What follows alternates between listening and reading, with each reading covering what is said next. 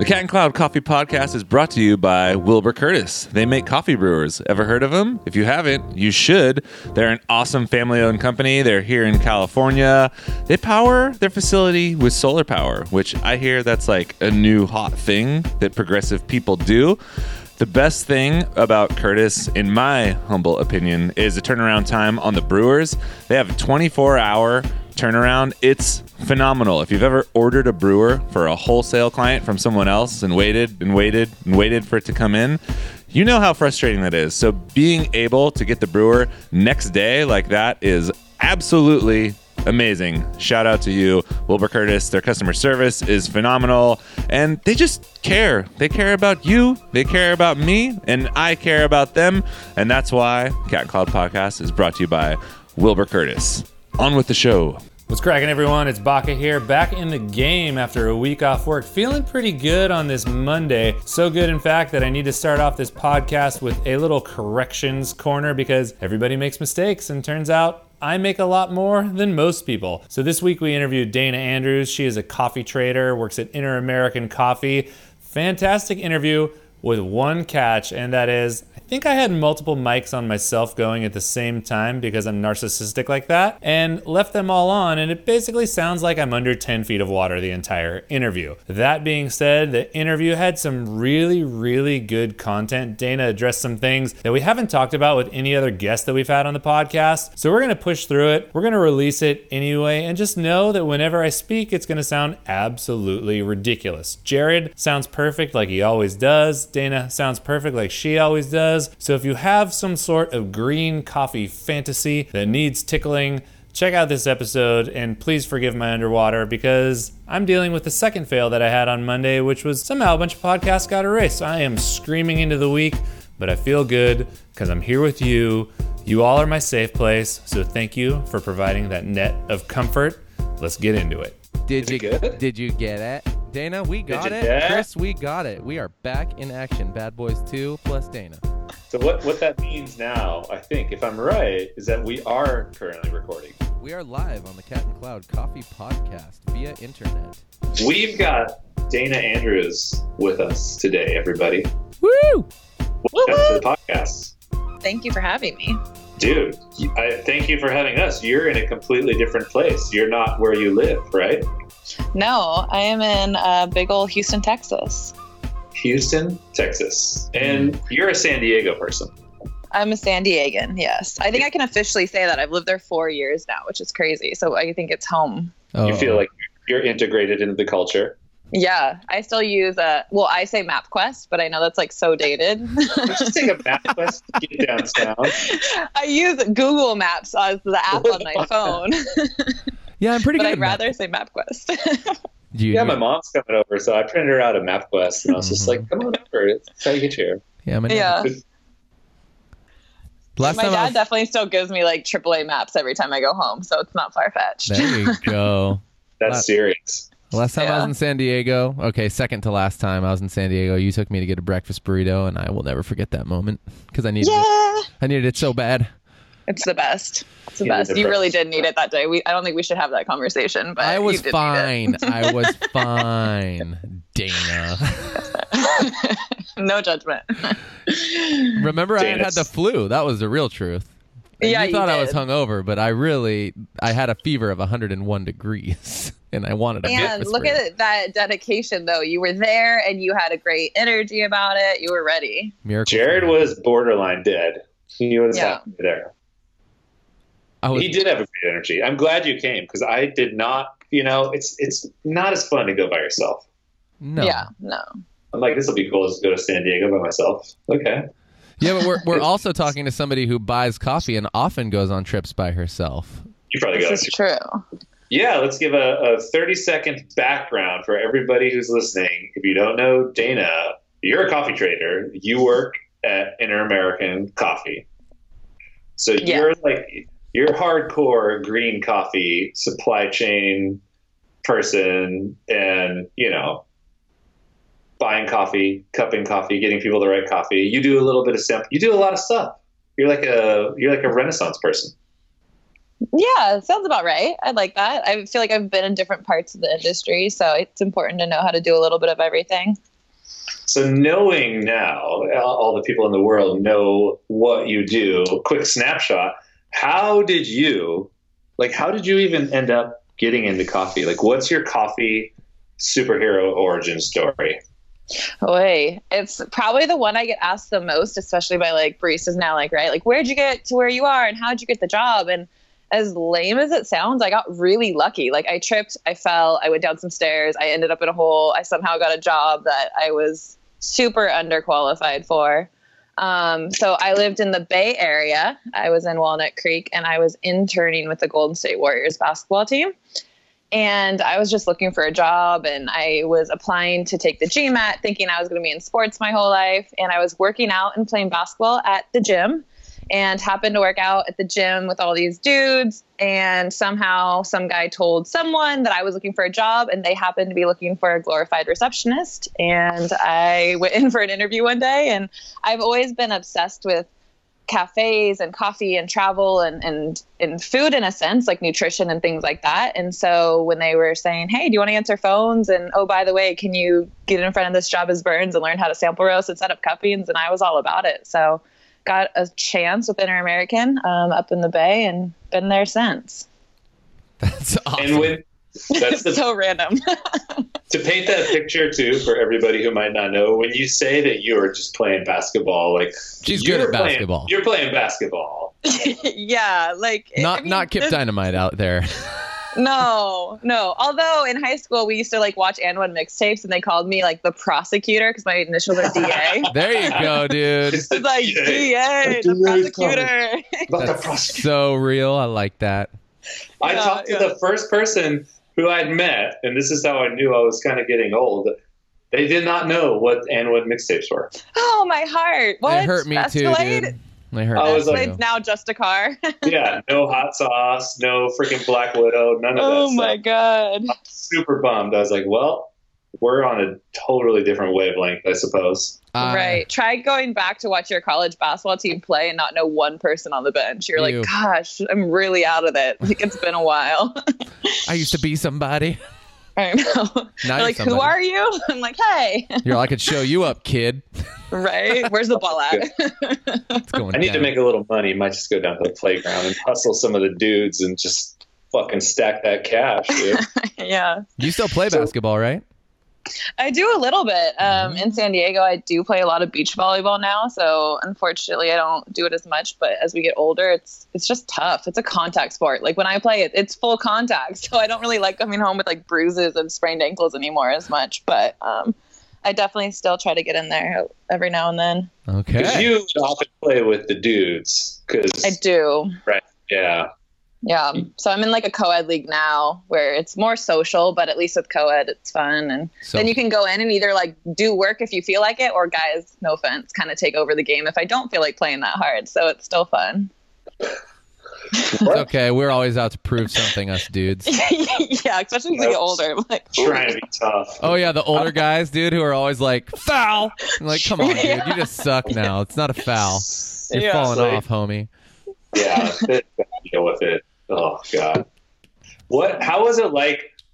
I mean, that's like a completely different world. So Right. you go and you think you're just gonna, you like you said, glorified receptionist. So I'll answer the phone and I'll take some notes or whatever, and then they're like sample roast this coffee. How was Mhm. that transition? Was it was it literally that casual to where like, hey, you want to just roast some coffee?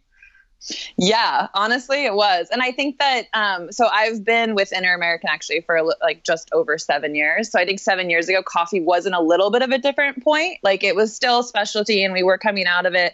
Um, but it allowed me to go into something where I could really just be taught how to roast because they were doing it for quality control purposes. I just had to go in and hit my specs and um, yeah, answer phones, do that, set up cuppings, and then I would just spend every day listening to them cup. I would practice cupping all the time, and then I don't think they anticipated me really falling in love with coffee and being like, wow, I didn't know this was a possibility. Where like I would draw maps, like I was like coloring maps to like try to understand regions and like understand coffee. And I would make like, I had like a Bible, like encyclopedia from like listening to them cup and trying to like correlate cupping notes with regions and things like that. So as I took it to a whole nother level, they were like, this is awesome. Like we'll support her and we'll keep teaching her how to roast and we'll keep teaching her about coffee. And then I kind of like created a quality control position. So pretty soon after just answering the phones, I was actually doing like a QC position there. Wow. What was the draw for you? I, I mean, something like basketball, and you said you were going to go work for the Warriors. Mm-hmm. It's a, a completely different world. What got you sparked to where, like, oh, cool, this is something that I'm really interested. What makes someone want to draw origin maps and track that stuff? yeah.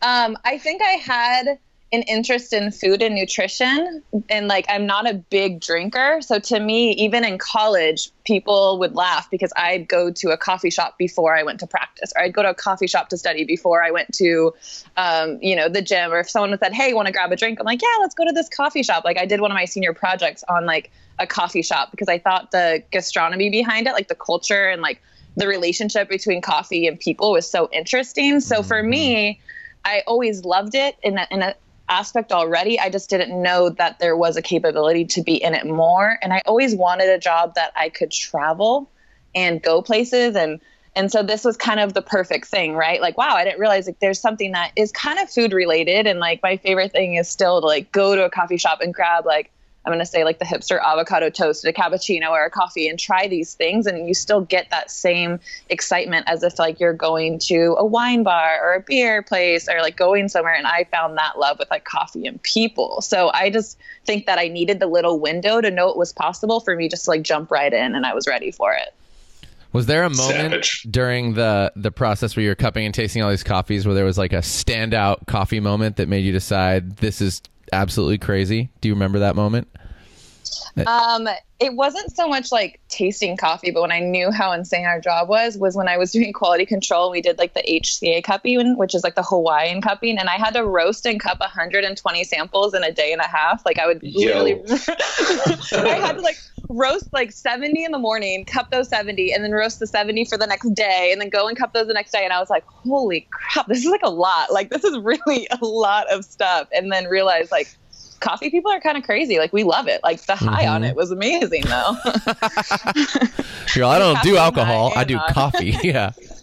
yeah. I am ripped. So I would say that was probably the most like eye-opening thing for me. And luckily, being in the Bay Area, I would go to a lot of local cuppings on the weekends, even so I could be like I wasn't in my own workplace where I'd admit I didn't know something. I could go and just be a normal consumer, even though I worked in coffee, and learn through that, and then learn how to teach about coffee too. And they're teaching and they're talking about coffee to normal consumers, and I was learning how to talk about it with clients or people or my family. So being in the bay was like a great place to really learn a lot and just get fully like developed in my palate and understanding where it came from and you know hoping and wishing to go to origin for your first time and understanding all that was awesome How long did it take you until you felt really comfortable with the skill of cupping? Because when we talk to our employees and people in the industry, it's one of the most intimidating things to be able to stand around a cupping table and talk about it with the big kids. It's kind of mm-hmm. scary.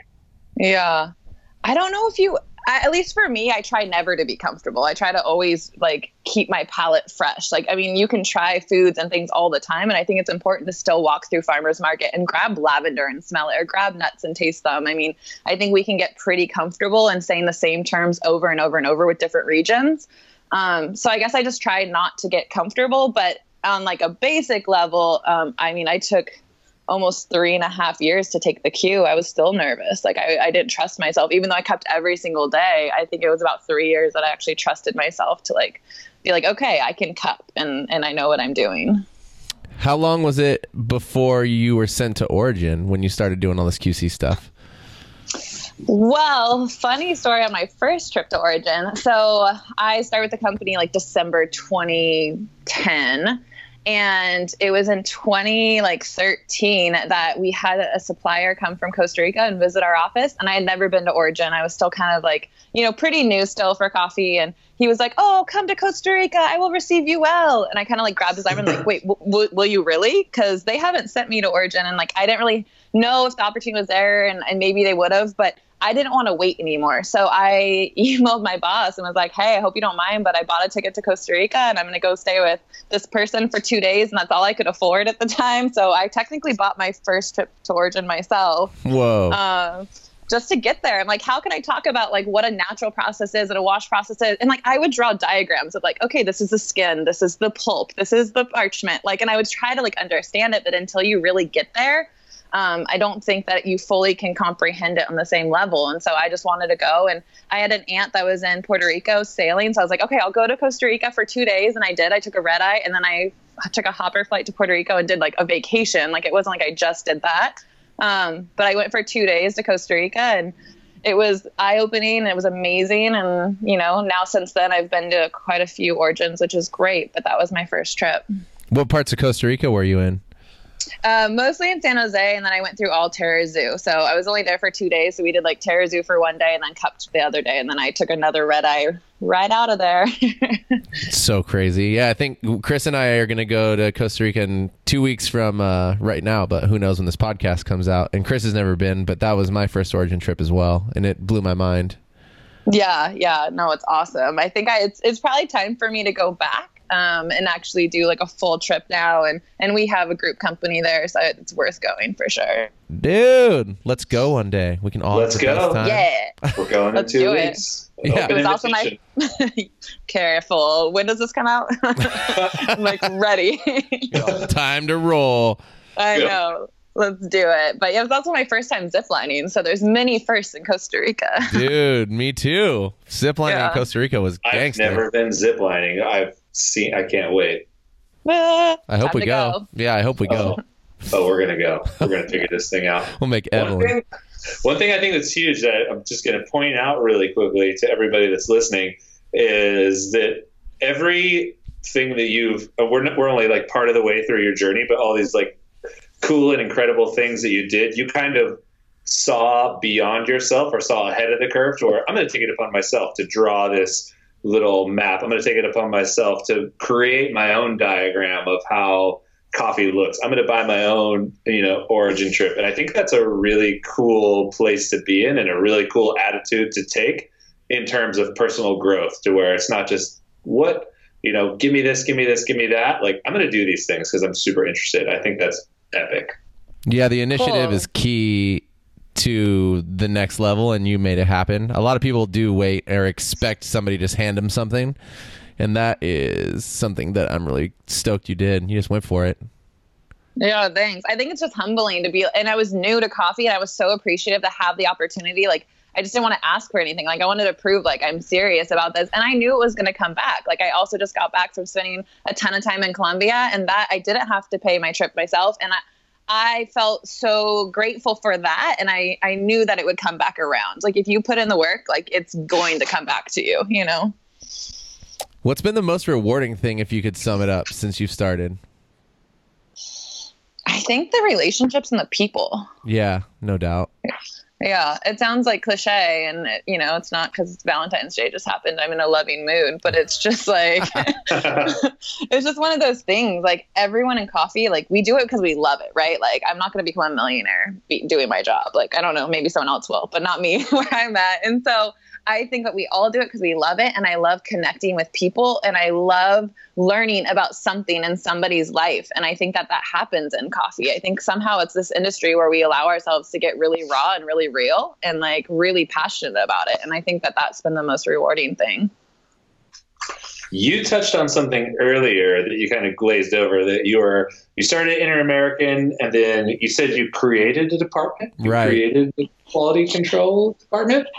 I think just like that position there. Like we had one in my other offices. We had like head QC in Houston, and um, I think you know they hired me with a position of just like a glorified receptionist. Like I ordered FedEx and samples and staples, and you know I did a little bit of everything. And so by the end of it, I was actually like doing approvals and rejections, and I like had created that position in that office where they empowered me to make more quality control decisions out of that office instead of just my Houston office. Like I could email Origin and reject or approve a sample and things like that. Um, so I kind of like created that little niche in that office that wasn't previously like a full blown on QC um, position. Mm, that's still like a. I mean, that's a pretty big deal. Yeah. I was going to say, It's just you helped improve a company. Yeah. Yeah, I mean, I, I hope so, right? That's all we can hope to do. And I didn't know if I would be doing quality control forever. And, you know, I'm not now, I'm trading now, which is great. But I just wanted to learn as much as possible. And, and getting into QC and being responsible for that, I think that you just learn so much. You're touching every sample that comes through there. I mean, you understand the different origins and the regions and the coffees that we buy and the coffees that we do. And learning from, um, you know, the other QC department in my other office, I just tried to learn as much as possible and how they operate. And they made it a pretty seamless transition, which was nice. So you went from QC and then you now you're a trader. How long were you QC and when did you become a trader? I became a trader about four years ago. Okay. I believe. Yeah.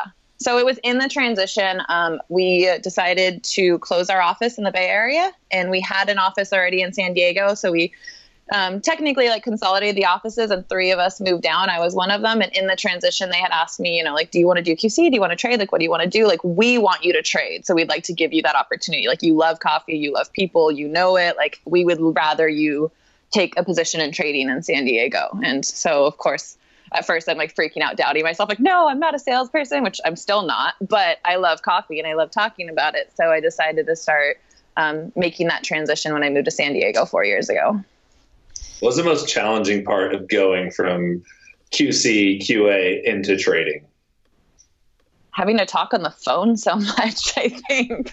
Like so much of it is having to like reach out and be super not confident in like a, in a in a bad way but just confident in what you know. I think we forget how much we really know sometimes when we're on this side of the business because i'm cupping so much i'm traveling so much. We're doing um, such a valuable part of the supply chain. And i think just being able to be confident and talk to people and I like cold calling people. Sometimes I have to call someone that I know probably doesn't want to talk to me, but you know, it's part of the job in a sense too. And I think that's probably the hardest part for me because once I get you on the phone and if you want to talk about coffee, I could talk about it all day. That's great for me. But making those like initial conversations happen can sometimes be a little nerving.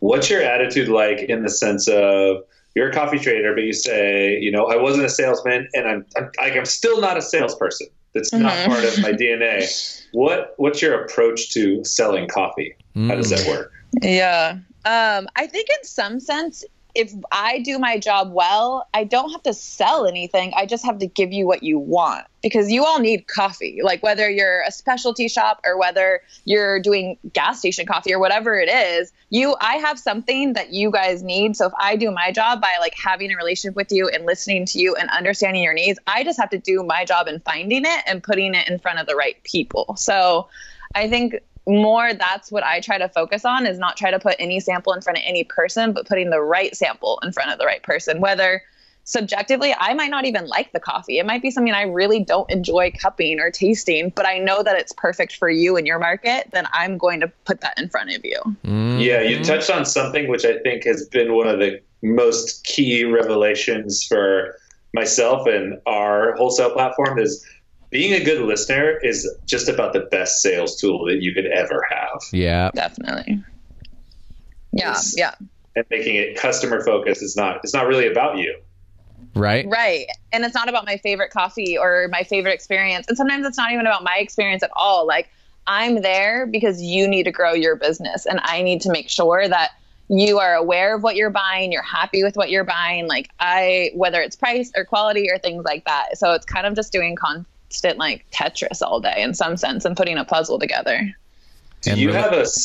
Oh, go ahead. No, it's good. I was just gonna say your relationship building. Go on. Yeah.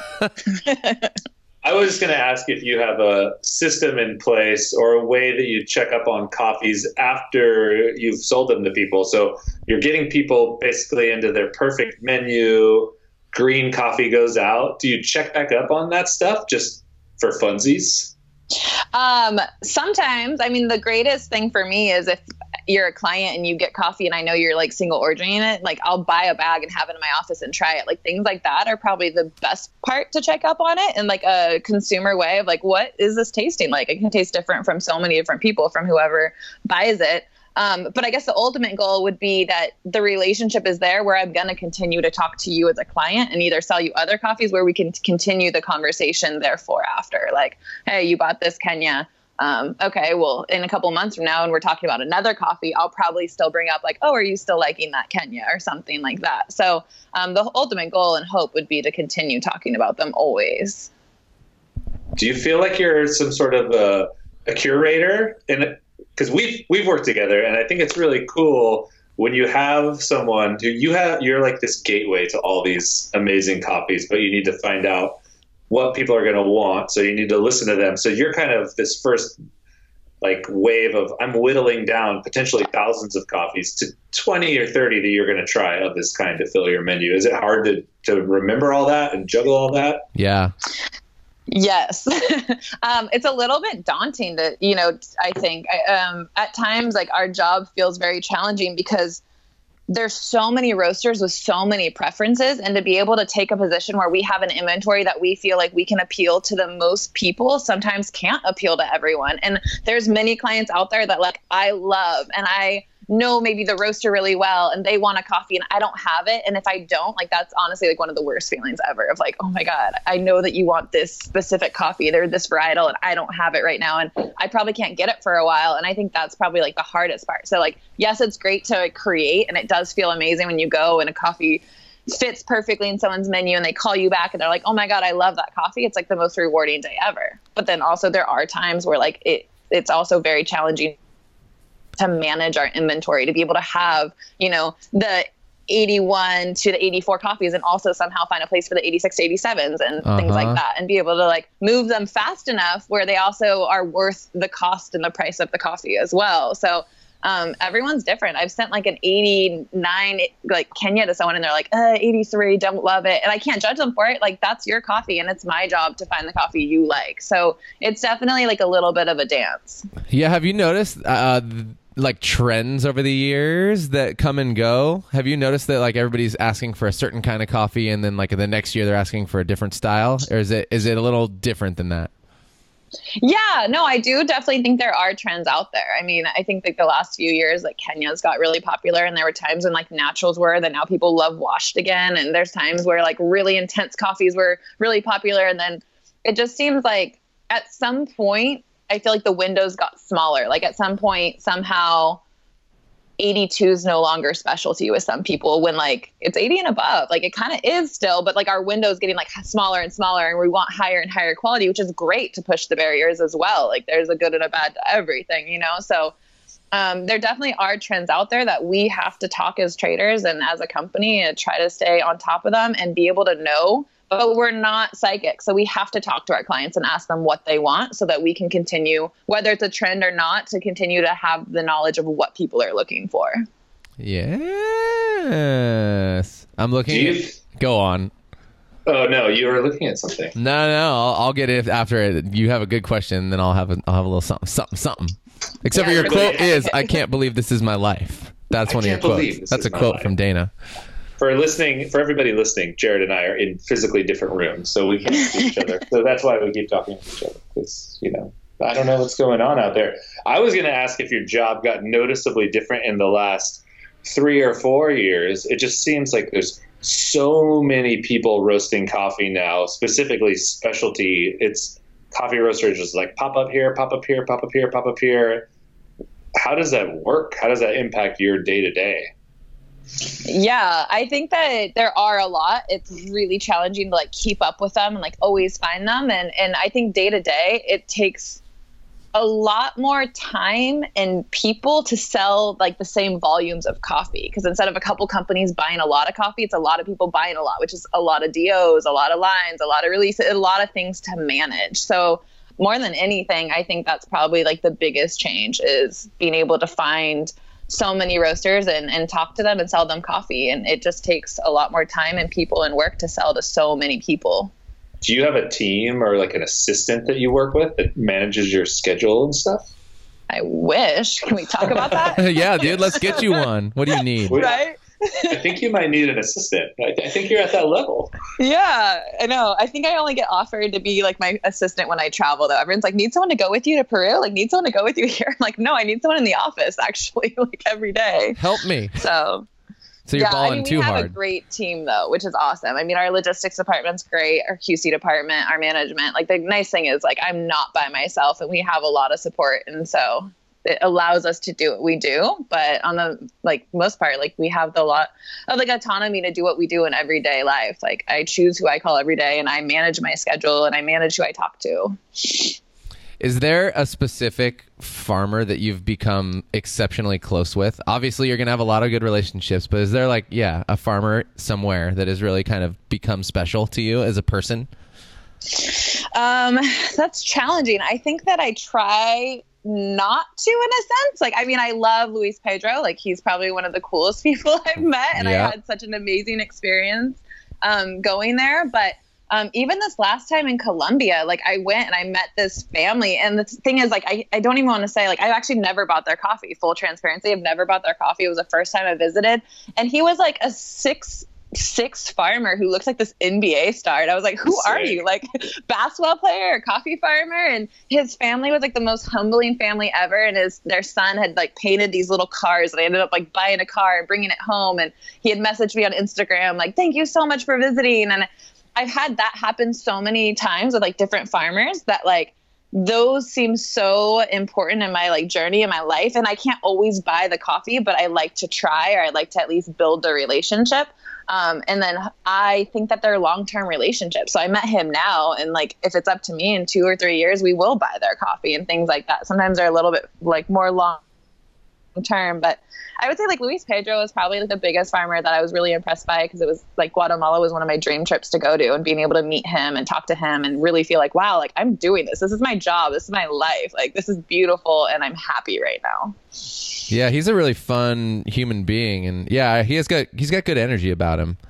Yeah, definitely. And I recently actually just had a really good friend of mine go to Guatemala and he was um, staying there. And I had talked to Melanie and Luis Pedro. I was like, hey, my friend, he's not a coffee person. I know it's harvest. This is like the worst thing ever. But if you guys happen to like want to grab a drink or want to grab coffee, and they ended up giving him like a full tour of their farm and the cafes and like everything. And just to for them to take the time to do that, you just realize like, wow, these people like really care about coffee and people. And it was such a special experience. Man, and for anybody on our staff who's listening, this is uh, this is where you will be going in a couple of weeks. We're sending four people to Antigua to do Baristas Antigua.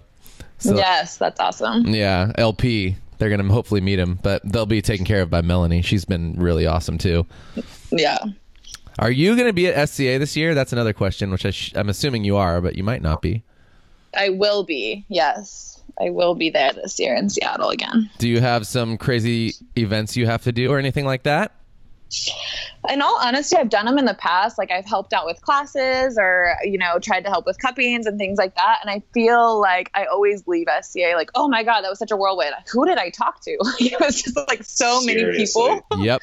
And I think this year I'm going to approach it differently. And I just want to spend time at the booth and be there and just kind of take it for what it is this year. Like leave it open, knowing it's going to get crazy and busy and try not to schedule as much because I want to talk to everyone. And the only way to do that is kind of just like wing it this year, I think. Man, we were talking about the exact same thing. So where this year we actually turned down all kind of extracurricular booth commitments, and there's like we're going to focus on being.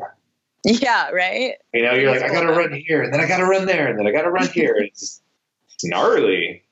Hopefully everyone's not doing that. And then there like is no real show because everyone's like chilling. Everyone's just standing there. yeah. We have all the same someone to come vibe this year. What does SCA represent for you and your company? What's the biggest opportunity to go to a big show like that for? I think for us, I mean, as much as we can talk to our clients every day, there aren't many places and platforms that we can get that many people in one space. And I can actually say, like, I saw, you know, 20 to 30 clients in one week or suppliers and things like that. So I think it's just like, it's like having a family reunion. You might see them on Facebook all the time like talk to them, but to be able to like give them a hug and like give them a handshake and like say hi and share a cup of coffee, I think those are like those really important times for us. So that's what I love is just getting us all together. And even for, you know, so a company like mine where we have three offices, even getting all three offices of traders together just to like bond and talk and and talk about the coffees we're doing and have um, you know last year we had uh, our coffee village so we had someone from papua new guinea there we had someone from kenya there someone from mexico there and be able to showcase their coffees are you know such a valuable part of our business Yeah, is your booth going to be primarily cupping this year? How does how's it looking? Do you know? I don't know yet. Yeah, we uh, we just kind of are starting the conversations now with the SCA team and marketing team. So I'm not really sure what's to to come, but I'm sure we'll be brewing coffees because we can't ourselves be at a show without coffee, and we want to be able That's to let people taste coffee. So we t- we tend to pick a couple coffees and and showcase them. Nice. Okay, cool. Because yeah, we'll swing by your booth, obvies, while we're there. yes, while we're all chilling. well, we're all chillaxing, doing nothing for the first time. What is the story? I have a, I have a very pointed question. Boy. Boy, just because you mentioned, uh, you, you said the word Mexico. Uh-huh. So, how has the landscape for coffees coming out of Mexico changed recently? I feel like I've, at some level, I've been getting more, I wouldn't call them requests since we don't really take requests, but I've had more people asking me about higher quality coffee coming out of Mexico. And I don't know much, to be honest with you. Yeah, and uh, I mean, in all honesty, like it is a it's in the past been a challenging company, but I do see a lot of hope for it. Um, for those of the people that I've been to like Colombia, like Mexico is very similar. That everyone kind of dries their own coffee, and things are done very separate. Like farmers are gonna like dry their own coffee and then deliver it in parchment, which makes it a little challenging to um, be able to control the quality and things like that. And they've had some tough years with Roya and they've had some tough years with the weather and things like that. Um, so I think that it's just going to take a lot of support and educating the farmers and, and really getting prices up and things like that. And we have a group company there that's been working on a lot of projects um, out of Mexico that we hope are going to continue to bring up some quality and some nicer coffees out of there. That is interesting. How does yeah? D- okay, so what happens? You somebody goes down, and they say, "Hey, I feel like there's a lot of opportunity in this area or region, but they're missing on some points." Do you? Is it like then you connect with this group of people, and you're like, "Hey, we'd like to invest some money, time, energy into bringing up quality coffee in this area," or is how does that work? Yeah, I think the biggest thing is I mean, I'm not in Origin with my boots on the ground and know like exactly how Right. those conversations work, but I think the biggest thing is having a presence there where we're not just going in telling them what to do and like leaving, right? Like we want to make sure that they understand that when quality improves, premiums improve and things like that. And that people care about the quality and then giving them the education and the tools to be accessible more than anything because Right. they have to choose to want to do it, right? If we like not to put like a horrible analogy out there, but if someone gives me like a diet plan, if I want to cheat and I'm not really believing it, I don't want to do it, then it's not going to be fun. It's probably not going to be successful, and I'm not going to like lose the weight that I want or whatever. So I think it's really just like giving these farmers the tools and the education and the support system out there and Yeah. making them accessible. That's awesome. Okay, makes sense. Yeah. All starts with relationships. Yeah, I want to go to Mexico. Yeah, dude. Let's go. Mexico is sick. I'm sure. Yeah. I've only been to the Yeah. northern parts. I've never been at all. Yeah, and it's actually an origin. I haven't specifically been to Mexico, and I'm like, well, I mean, I've been, but not to a coffee growing region. But um, people in my office, my coworkers have been many times. Um, Erica's going next week. It's one that we do a lot, but um, it, I've heard it's very similar to Colombia, and I was in like Colombia for a while. That the farmers do a lot on their own, and and I think that there's a lot of potential. And I've been. It's not just you guys. I feel like the request has happened often, and at least for most roasters I talk to, I think that Mexico coffees are accessible to people's minds because it's so close to us, or maybe just because I'm in Southern California, people really want it a lot because it's right in our backyard. Right. Yeah, I think because this got sparked. One of the baristas at Minotti's was asking about it, and there was. It's just she's Mexican. It's a strong mm-hmm. cultural connection. This is coffee from my people. I can relate to this because this is where I come from. Southern California is so close, and what's the deal? Yeah. So it's an interesting cultural phenomenon, and I'm always like, I don't know. Because I just don't have a huge experience with them because you know, we've never worked anywhere that really bought any of them. So Right. it's not like I'm Right, cupping often. It's not that I don't want to know. It's just I've never had that exposure. right. Well, we'll get you there. We're gonna go to Mexico. It's gonna happen. I'm I'm down, dude. I want to see Fabrizio in action. Take me What? there. Hey there. Take me What's there. next on your horizons? So, if we're following your trajectory from entry into coffee, you've had a pretty hot, you know, six or seven years of just. It seems like you're doing really, really big things, and every year brings some sort of different thing. Do you have something that's new that, like, this is Dana version 5.0. I got this vision for the year. Oh my goodness. Um, I think it's just continuing to hone in like if I call it like my craft, like being able to like cup coffee, talk about coffee, understand coffee, and being able to translate that to people. Um, so maybe start teaching more. I've done a couple cupping classes, and I've been asked to do it quite a bit um, locally in San Diego to teach like Tasters Cup and things like that. So um, probably just being able to put myself on a different platform and be able to talk about it more and, and really help the industry as a whole understand like what we do as importers and how I can help and, and set up cuppings and really get that out there to other people. What's your relationship with production roasting? Have you done much of that?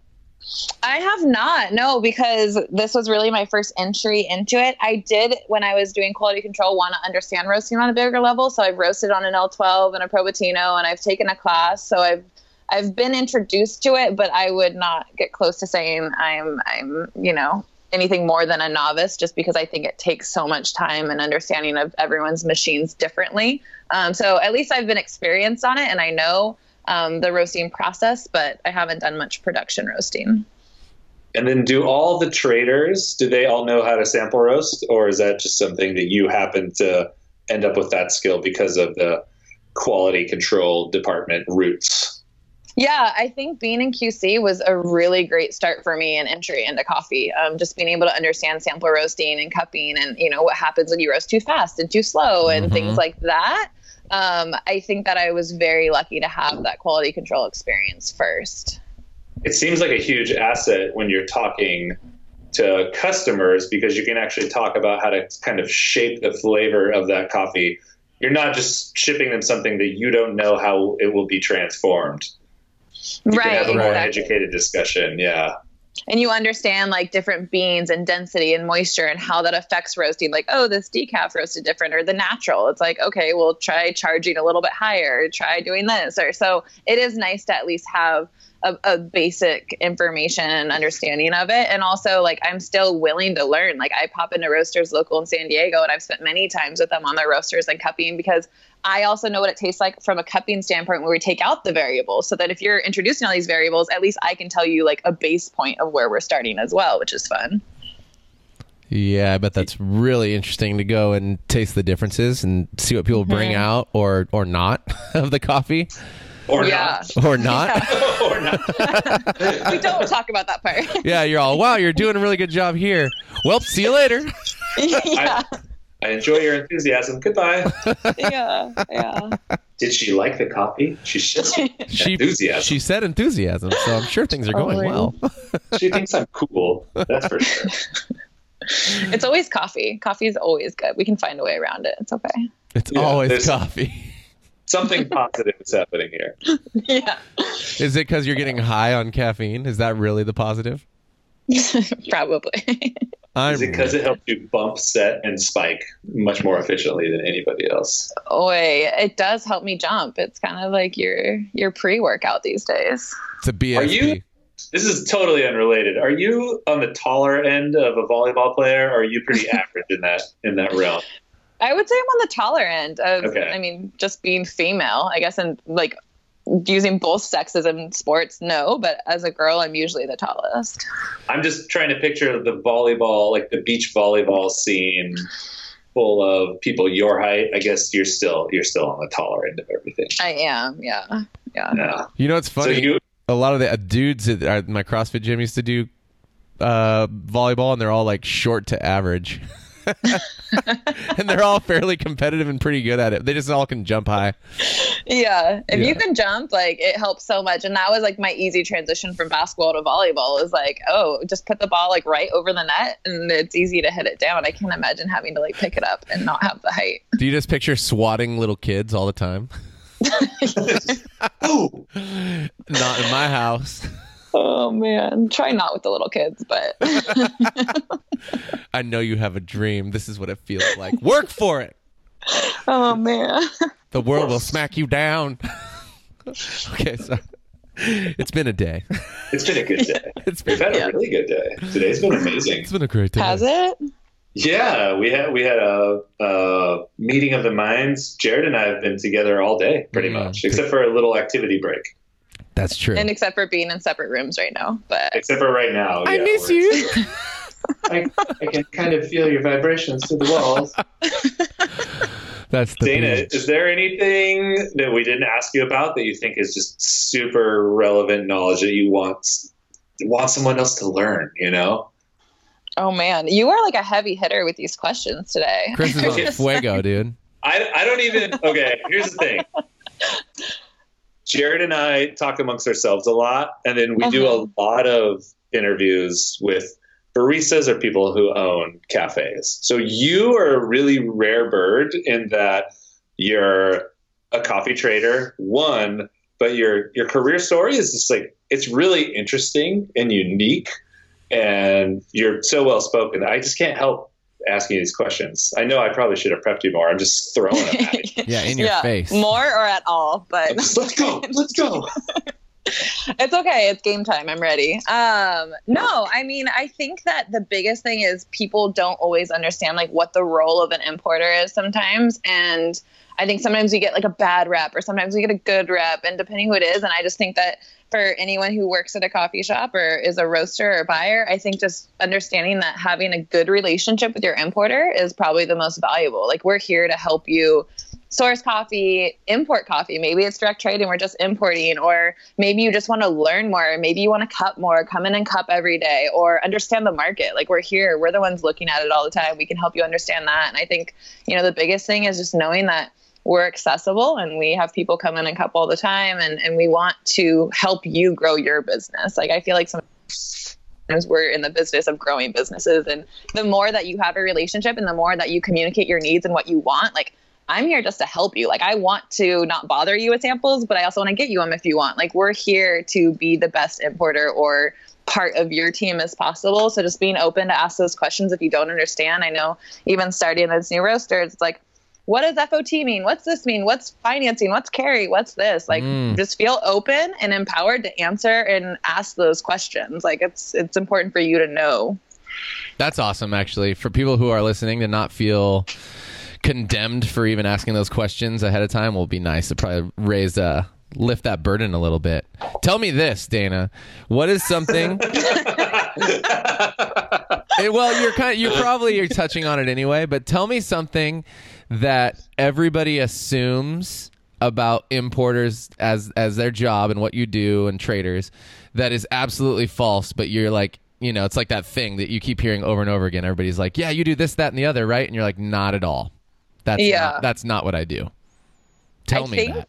Ooh, I think that like we just want to make money. Like, where's our money coming from? And I actually think that like our margins are quite small for the most part. And I think that, I mean, at the end of the day, like we want to be a good part of your team and not necessarily just here just to make money. Like I care, and that's me what coffee is. Like you know, if you get a coffee and it's not good, you're not going to come back. So I need to do a job to get you a good coffee and keep you happy. And so that's probably like the biggest thing is like we're here to help relationships and connect people and not necessarily even just be like, hey, come buy coffee from whatever we have. Like as an importer, you're not a broker. Like we have operations in other countries. We actually import the coffee into the US, you know? So having those relationships I think are really important and understanding like how they work. Mm, that is actually a very fascinating statement. I personally would not have thought that, but that is interesting that you hear that people think you just want to make cash money. Which Yeah. obviously is a part of business, but that, yeah, totally. And I guess maybe it's because I met you in a context where I would just never assume that you or your company is money hungry per se. It's, you know, you've always mm-hmm. kind of been relationship focused and fun and, you know, yourself, which I've always appreciated. So, anyways, that's a shout out to you, but that is crazy. that is interesting. Yeah. Yeah. And you were a baller, so we all we already got you, you know, basketball. How come can't hear the word baller without wanting to say shot collar though? Like it's bad. Like I no, think that's it's because you grew You up in should the just say shot California collar every Yeah. time. Yeah. this is what it is, you know. But you guys have been awesome as well, so thank you. Ever since Let's- Palm Springs and the floating s- lazy river. yeah. Oh Can we my talk God. about how we met? Just That was like the beginning of it. Ooh, That's so funny. Lazy River, baby. That's we the had best all thing left. ever. Yeah, Chris and I were fresh out of jobs and in new jobs in Palm Fresh out of Springs. jobs. and uh, floating Rolling on a river. around. yeah.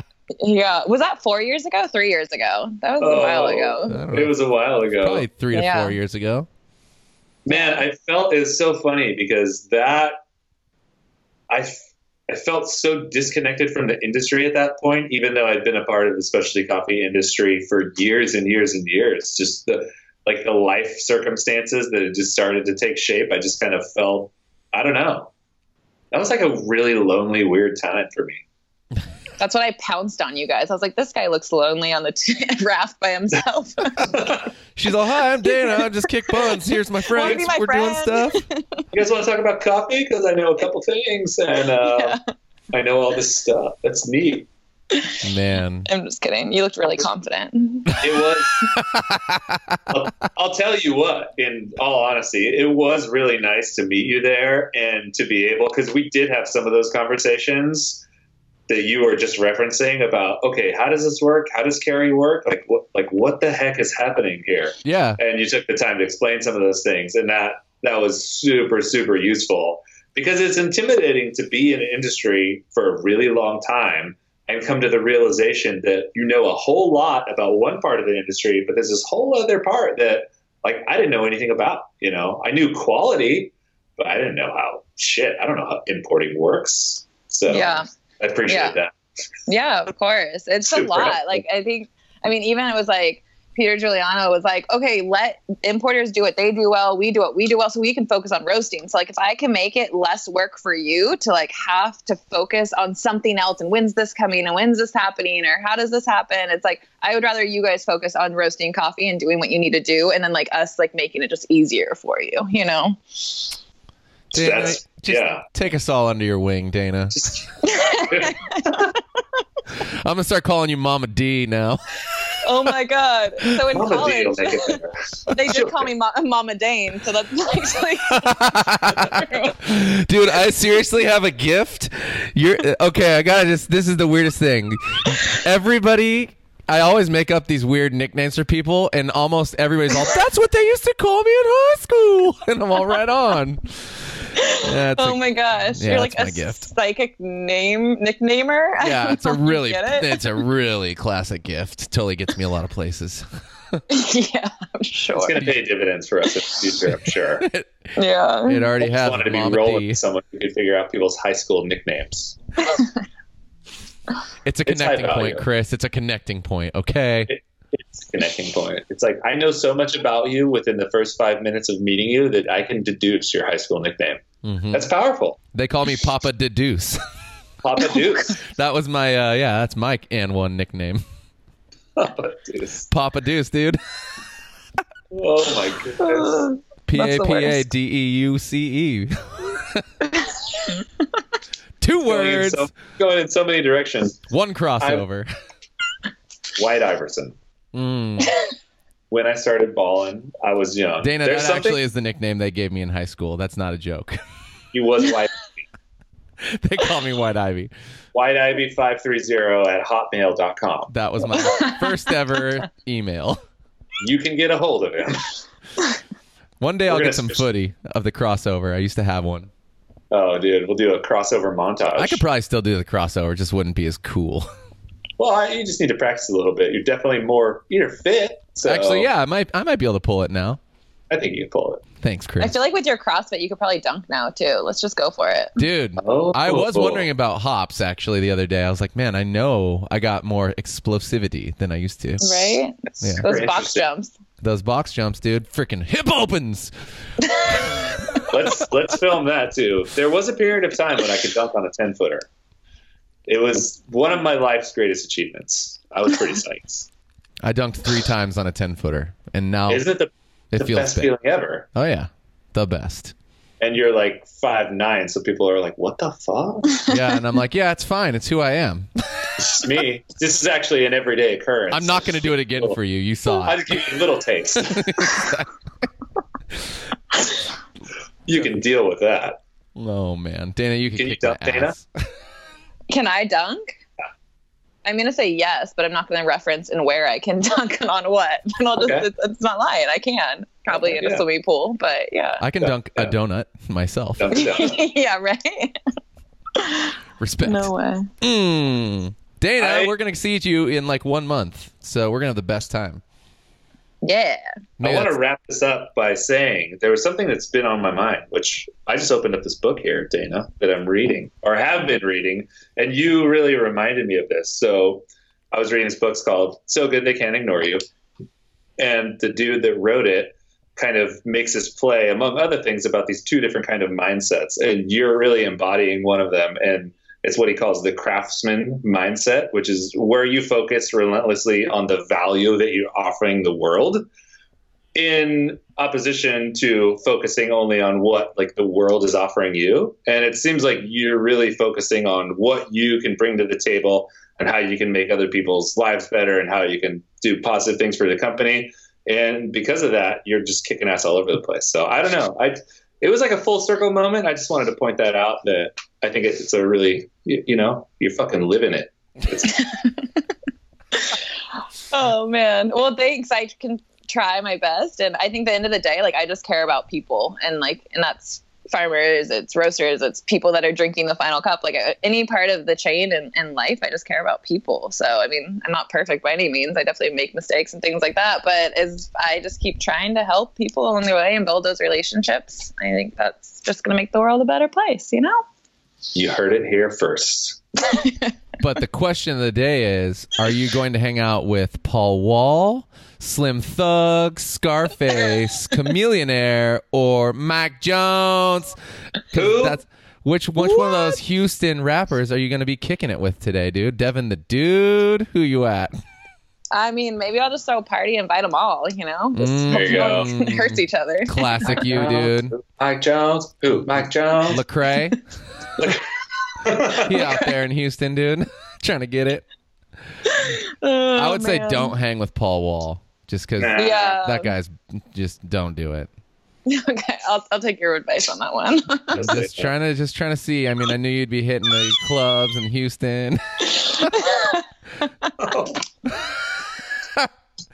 okay, all honesty, I just so much Goo- like me. I just googled Houston rappers just to see.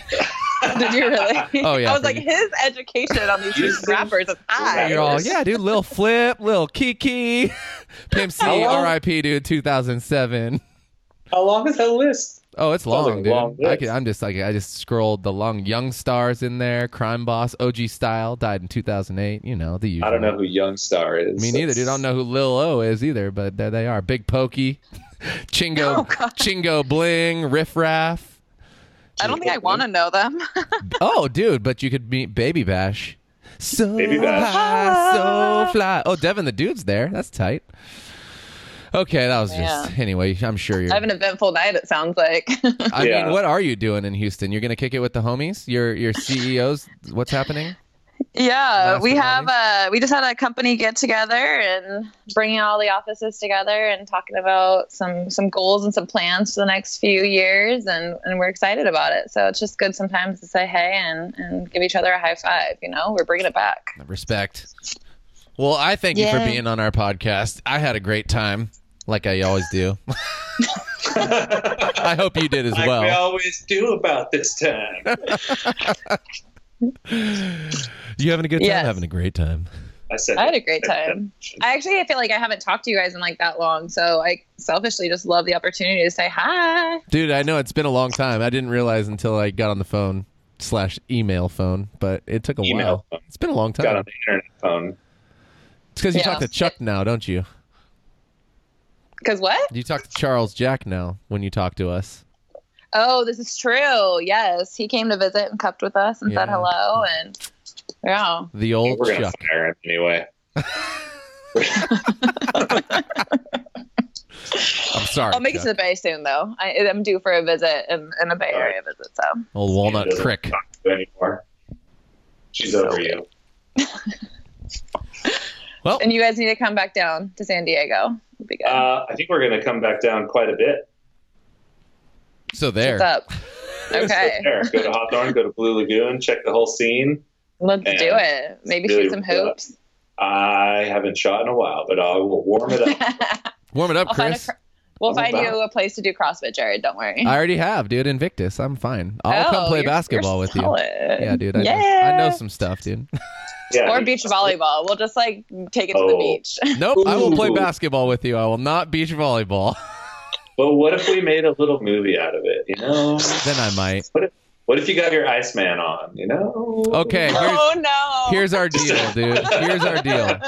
We will all skate with you, Chris. We'll play basketball with you if you guys do CrossFit with me, and then we all Oh. three will do something together. like a like a triple, like we'll triple up. Yeah, and then we can all show our value somewhere. Now, show let me present to you my value. I feel like Dana will win that game, but it's great. That's fine. I'm glad to I feel- showcase Dana's yeah. skills. You might have the most broad uh, fitness. You know, I don't know. Yeah.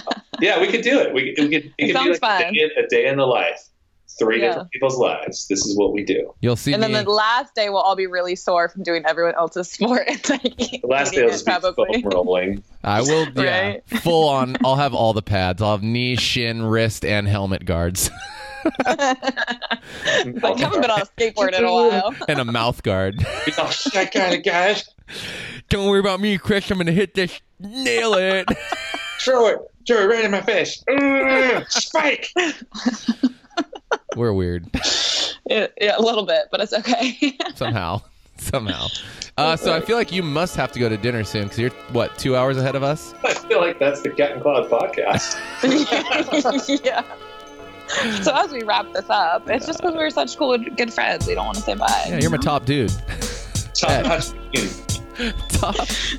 All right, we're gonna put this thing to bed. Thank you so much for coming. It was super awesome, and we're gonna do round two of this at some Thanks, point. thanks for coming over, Dana. it was Uh, great to, to answer the phone to fill call. out fill out the form you leave you get an extra 10% off your next visit and uh, yeah tell it Call call your mom. Okay.